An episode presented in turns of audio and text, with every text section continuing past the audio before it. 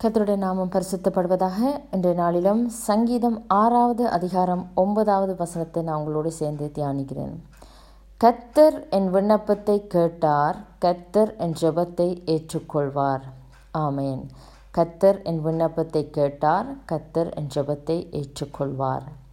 இன்றைய நாளிலும் ஆண்டவர் என்னோட பேசுகிற ரெண்டு காரியங்களை நான் உங்களோட கூட சேர்ந்து அதை நான் ஷேர் பண்ணுறேன் முதலாவது விண்ணப்பம். விண்ணப்பம் என்று பார்க்கல வந்து உலக பிரகாரமாக நாங்கள் பார்ப்போமா இருந்தால் ஒரு வேலைக்கோ சரி ஒரு விசாக்கோ சரி நாங்கள் அப்ளை பண்ணிக்க ஒரு விண்ணப்ப ஃபார்ம் எங்களுக்கு தருவாங்க. அதை நாங்கள் நிரப்பி அதுக்கு தேவையான எல்லா டாக்குமெண்ட்ஸும் எல்லா காரியங்களையும் அதில் நாங்கள் வைத்து கொடுக்கல தான் அதை அவங்க பார்த்து அதை முடிவெடுத்து எங்களுக்கு என்ன செய்வாங்க? ஒரு பதிலை தருவாங்க. அதே போல் தான் எங்களோட வாழ்க்கையில் விண்ணப்பங்களை நாங்கள் ஆண்டு சமூகத்தில் வைக்க அவரும் எங்களுக்கு ஏற்ற வேலையில் ஏற்ற நேரத்தில் அந்த காரியங்களை எங்களுக்கு செய்ய சர்வ வல்லமை உள்ளவராக இருக்கிறார்.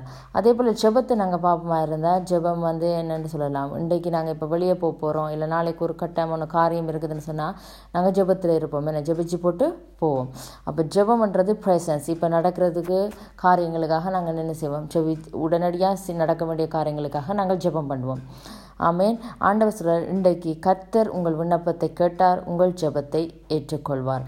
நாங்கள் பிலிப்பிய நாலாவது அதிகாரம் ஆறாவது வசனத்தை வாசிப்போமா இருந்தால் நீங்கள் ஒன்றுக்கும் கவலைப்படாமல் எல்லாவற்றை குறித்தும் உங்கள் விண்ணப்பங்களையும் சோஸ்திரத்தோட கூடிய ஜெபத்திலும் வேண்டுதலிலும் தேவனுக்கு தெரியப்படுத்துங்கள். ஆமேன்.